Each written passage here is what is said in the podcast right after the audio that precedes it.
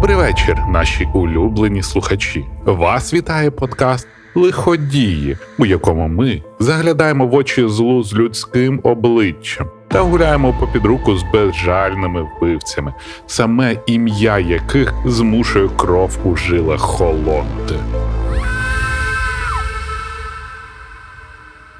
Мене звати Діма Малєєв. І сьогодні ми поговоримо про жінку, яка стала не менш легендарною за самого Владислава Дракулу та здобула титул наймасовішої жінки убивці в історії людства.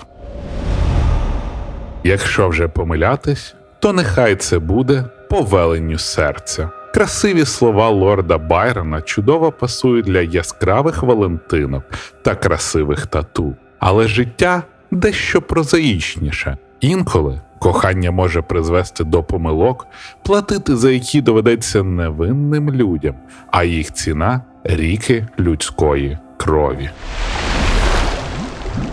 Георгій по-мадярськи Дьорть Баторі знатна постать в історії Угорщини. Але військовий діяч спливового клану був відомий не лише хоробрими подвигами на благо батьківщини, його серце полонила донька трансильванського воєводи Іштвана Баторі Анна. Навіть двоюрідна спорідненість не зупинила домагання чоловіка. Окрім того, вона була вдовою та мала багато майна, що збагачувало романтичні помисли багатим майбутнім. Сама Анна теж була не проти шлюбу. Надто важко жилося заможній вдові в тодішньому світі, та й залицяльник був далеко не з найгірших. Родичі проти шлюбу не виступали. Кровозмішання було цілком звичним для могутніх кланів. Після нетривалих романтичних ігор пара взяла шлюб. Могутній клан Баторі поповнився ще однією сім'єю та міг активно множити свій вплив та багатство, яких і так було немало. Втім, це було не єдиною метою шлюбу. Продовження могутнього роду теж мало важливе значення.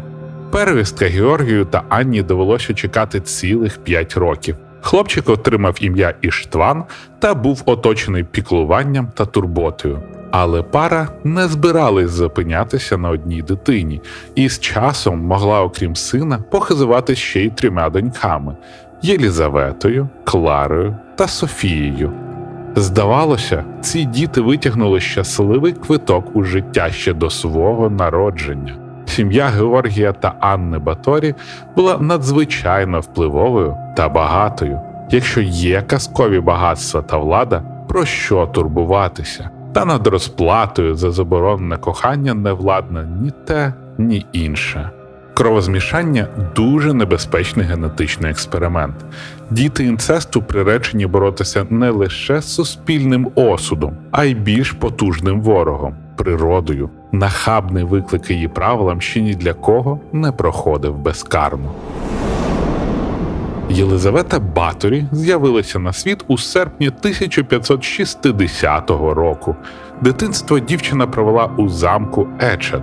Через спорідненість батьків її здоров'я не могло похизуватися стійкістю. З дитинства її мучила епілепсія, а ментальні проблеми та часті спостереження за стратами батькових ворогів були не надто хорошим фундаментом для нормального щасливого майбутнього. Родові подагра та ревматизм також були її близькими друзями у вологих та холодних стінах замку. Слабке здоров'я та нестійка психіка проявилися з маличку. На Елізабет часто находили напади дикої люті, впоратися з якими не міг практично ніхто. Разом з тим, Єлізавета була дуже красивою та розумною.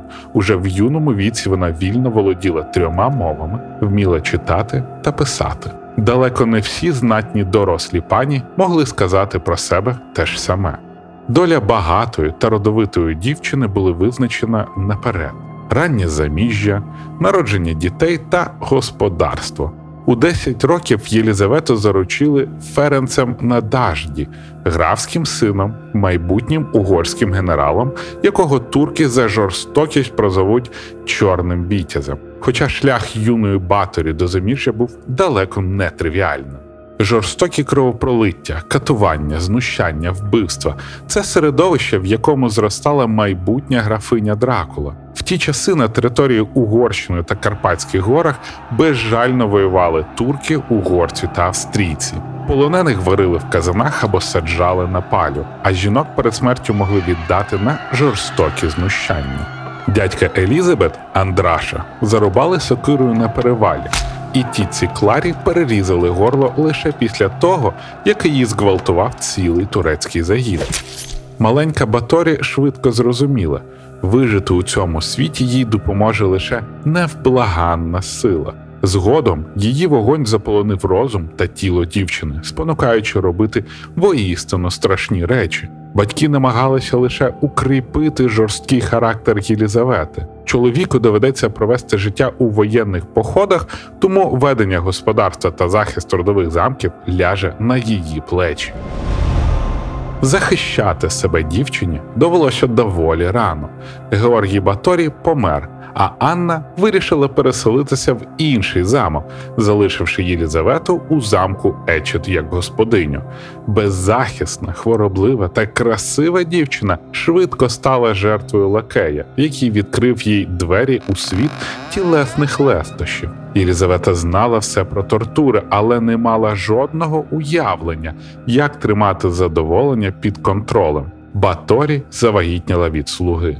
Говорити про гріх господині було заборонено. Кара, яка очікувала порушника, вбивала будь-яке бажання пліткарів вправлятися у дотепності. Лакей з часом зник, як і народжена дитина, яка доля їх спіткала, назавжди залишиться таємницею. А для порятунку ситуації родина Елізабет вирішує якнайшвидше організувати її весілля з Ференсом. Сексуальні бажання молодої, неврівноваженої красуні потрібно було обмежити законним чоловіком. 16-річний Ференс на дажді не збирався влаштовувати скандал через ноту своєї нареченої, а точніше, її відсутність. Багате придане змушувало чоловіка закривати очі і на такі речі. Та й своє життя він планував проводити у військових походах, а не в обіймах коханої. Тому весілля у Вранові було гарним та пишним. Чотири з половиною тисячі знатних гостей гуляли до відпаду, а молодята були цілком щасливими та піклувались один про одного. Ференц за згодою взяв прізвище дружини, адже клан Баторі був заможніший та мав більший вплив. Хлопець був малограмотним, але з великими воєнними амбіціями. Для Ференца це була максимально виграшна партія, тому він покірно грав свою роль. Молоде подружжя оселилось у Чахтицькому замку на заході Словаччини, який став одним з 17 володінь клану Баторі. Ференс подарував його Єлизаветі на весілля. Формально він ще належав імператору, але з часом володіння вдалося викупити. Як і очікувалось, Ференц усю свою енергію спрямував на військові походи та здобуття слави героя. Вдома він бував рідко, і всі знали, що жорстоким він буває не лише до ворогів. Красуню Єлизавету його увага не оминала. Графиня народила п'ятьох дітей: Анну, Катерина, Міклоша, Урсулу та Павла.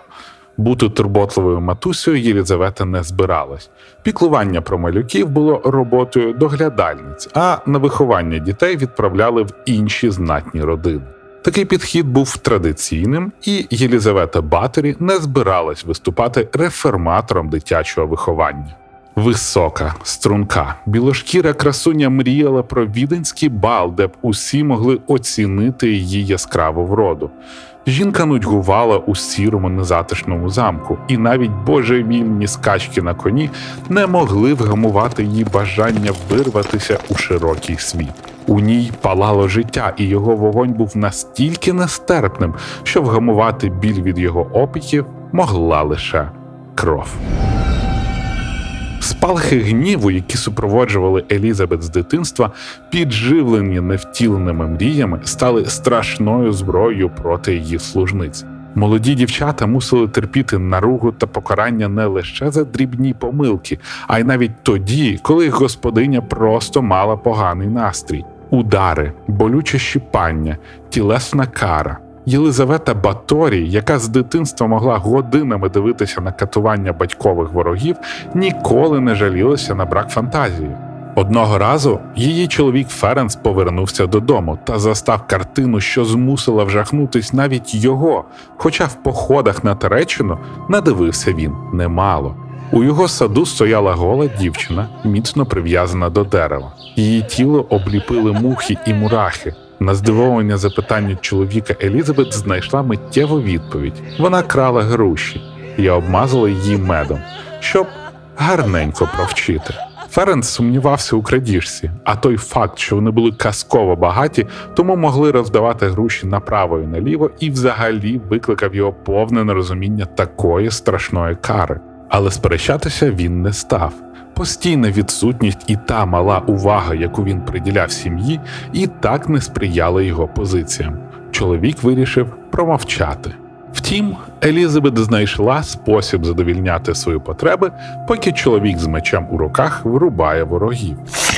Поміщик сусід Ладислав Бенде став її коханцем, і жителі замку часто ставали свідками, як Елізавета Баторі на чорному, мов смола коні, мчить в обійми по дружній зраді. Селяни посміювались, але вкрай обережно. Випробовувати злу уяву Єлізавети на своїй шкурі ніхто не хотів. Ходили чутки про те, що графиня народжувала позашлюбних дітей, шлях яких на цьому світі був дуже коротким. У 1604 році графиня Баторі стала вдовою.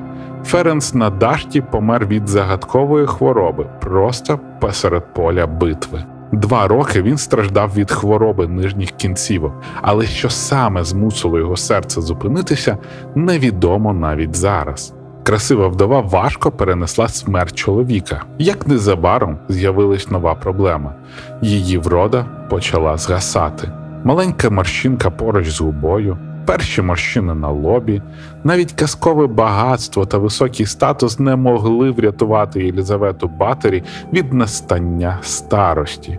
Як це часто трапляється, подальша історія оповита легендами. Тим паче, що забабонів на той час вистачало. Деякі історії стверджують, що налякана Єлизавета покликала відьму Дарвулю, яка жила поблизу замку, і та порадила їй купатися у крові дівчат, які ніколи не знали чоловічої любові.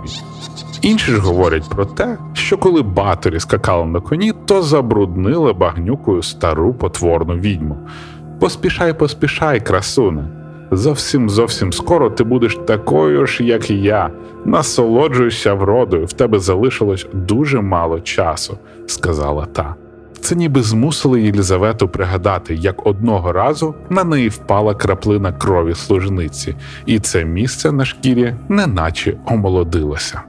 Як би там не було, а велике венеціанське дзеркало говорило Єльзаветі Батері про те, що роки її молодості поступово йдуть у небуття. Хто зна, чи саме це стало пусковим гачком для майбутньої графині Дракули, але жінка, маючи фактично необмежену владу, вирішує мстити молодим дівчатам за вроду та переступає межу від страшних катувань до убивств. Після того, як Ференс помер, усі чекали, що ж станеться з Чахтинським замком та його околицями. Невже господиня приїде, а регіон почне занепадати? Єлизавета усіх заспокоїла: нікуди їхати вона не збирається, а в замку є повно роботи, тому їй потрібно багато молодих помічниць. Щоправда, жінка не розповіла, що для багатьох молодиць ця робота стане останньою у житті. Схема була відпрацьована до ідеалу, а на графиню працювала ціла команда. Головним помічником кривавої графині був придворний горбань Януш Уйварі, якого всі називали Фіцко. Впродовж життя блазневі довелося наслухатись багато дошкульних зауважень про свою зовнішність. Особливого болю йому доставляли насмішки молодих, красивих дівчат, смак вроди, яких йому не судилось відчути. Горбань пообіцяв собі, що каратиме красунь за їхню зухвалість. Він ходив по околицях та виглядував красивих дівчат, яким доведеться заплатити за усі його поневіряння. Коли Горбанові вдавалося знаходити потенційних жертв, у справу вступали найбільш вірні підручні Єлизавети Баторі Ілона та Доркі. Жінки приходили до батьків дівчат та просили їх відпустити доньок на роботу служниць у замку, пропонуючи дуже хороші гроші. Часи були скрутними, тому спочатку усі без вагань приймали вигідну пропозицію. Якби ж вони знали, що продають життя. Як дівчата прибували у замок, графиня зустрічала їх особисто. Вона відбирала найбільш вродливих, а всіх інших відправляла працювати. Жертв відводили у підвал, де Ілона та Доркі били їх та катували. Спостерігаючи за стражданнями дівчат, графиня садистка ще більше розпалювалась та кричала: Бий її! Бий її ще! Ще!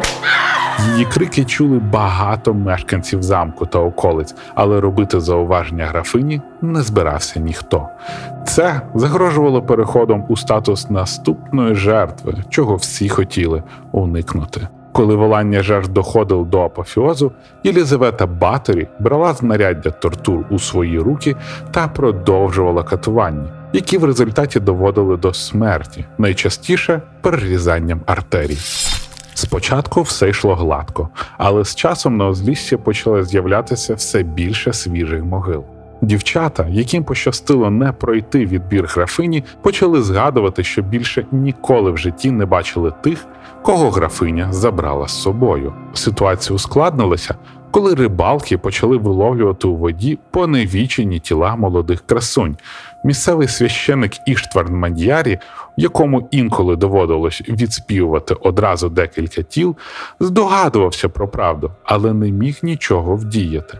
Єлізавета Баторі була надто багатою та впливовою, а за відкритий виступ проти вельмож можна було дуже легко опинитися на палі. Тим паче, що графиня товаришувала з найбільшим угорським феодалом Дьордієм Турзо. На щастя, чоловік набрався сміливості та почав надсилати листи королю, і саме вони колись запустять процес, який зупинить безжальну вбивцю. Селяни, які жили поруч з Чахтським замком, почали підозрювати недобре, тому перестали віддавати своїх доньок на службу в замок. Горбань Фіцко був змушений їхати по дальніх селах для пошуку наступних жертв. Розпалена кров'ю та безкарністю Єлізавета не може всидіти в замку та починає подорожувати по своїх володіннях, вчинаючи все нові і нові вбивства. У свій же замок вона замовила особливий катувальний пристрій залізну діву. Це порожня фігура, яка зсередині нашпигована шипами. Жертву замикали всередині, в результаті чого вона отримала рани та стікала кров'ю. Для кращого ефекту фігуру часто підіймали догори. Жінка не втрималася від убивств навіть у відні, де за іронією долі мала будинок на Блютенштрасе, що перекладається як кривава вулиця. Вона заманювала у дім жебрачок, знущалася з них та позбавляла життя. Хто його знає, до чого б дійшли божевільні фантазії Єлізавети, якби нещасливий випадок. Королю набридли постійні скарги і чутки про жахіття Чахтицького замку. Тому він наказав Дієрді Турзо, який виконував роль верховного судді та прем'єр-міністра, розібратися у ситуації. Єлізавета недарма прикривалась Дьорді. Той знав її та збирався по сімейному зам'яти справу. Становище Єлізавети погіршила скарга опікуна його сина про те, що вона заклала один із замків за дві тисячі дукатів. Окрім того, Турзо був не проти одружитися з довою, але та відповіла відмовою. Ображений чоловік вирішив помститися Єлізаветі не лише гучним процесом, а й відчуженням майна. Але виступати проти неї відкрито він не збирався. Високий статус не рятує від наглої смерті. Графиню Баторі викликали у Пресбург, що згодом стане Братиславою, де на Сейм зібралися усі найвищі вельможі, включно з імператором. Присутність Турзо та інших родичів гарантувала їй безпеку, але Єлізавета вчинила помилку. Виступ Турзо на слуханні їй не надто сподобався, тому вона прислала йому отруєний пиріг. Дьорт відчув підставу та дав скуштувати страву собаці. Життя швидко покинуло тварину. Розгніваний Дьорть дав справі графині Баторі офіційний хід. Її доля була визначена. Спочатку Турзо опитав родичів графині, які підтвердили криваві діяння Єлізавети. Потім було опитано 300 свідків, чиї покази стали для Турзо приводом взяти солдат та обшукати Чахтицький замок. Фактаж не надто цікавив суддів, надто ласим шматком було й багатство Єлізавети. Графиню затримали на виході із замку при спробі втікти. Обшуки замку підтвердили найгірші побоювання. Лік вбитих графінію дівчат перевалював за десятки. Її підручні Фіцко, Ілона та Доркі самі стали об'єктами тортур, адже судді не збиралися гратися з ними у хорошого та поганого копа. Під дією болю усі вони зізналися у всіх злодіяннях. За їхніми словами, жертв графині було від 30 до 50. Легенда стверджує, що сама Баторі нумерувала їх у спеціальному списку, в якому йшлося про 650 дівчат. Щоправда, подальша доля цього письмового доказу залишається невідомою. Розраховувати на ув'язнення підручним Єлізавети не доводилося. Дорці та Ілоні відрубали пальці, якими вони коїли злодіяння, та спалили живцем. Горбаневі Фіцку відрубали голову, а тіло також кинули у вогонь. Статус та багатство графині врятувало її від страшної смерті, хоча на страті наполягав сам імператор.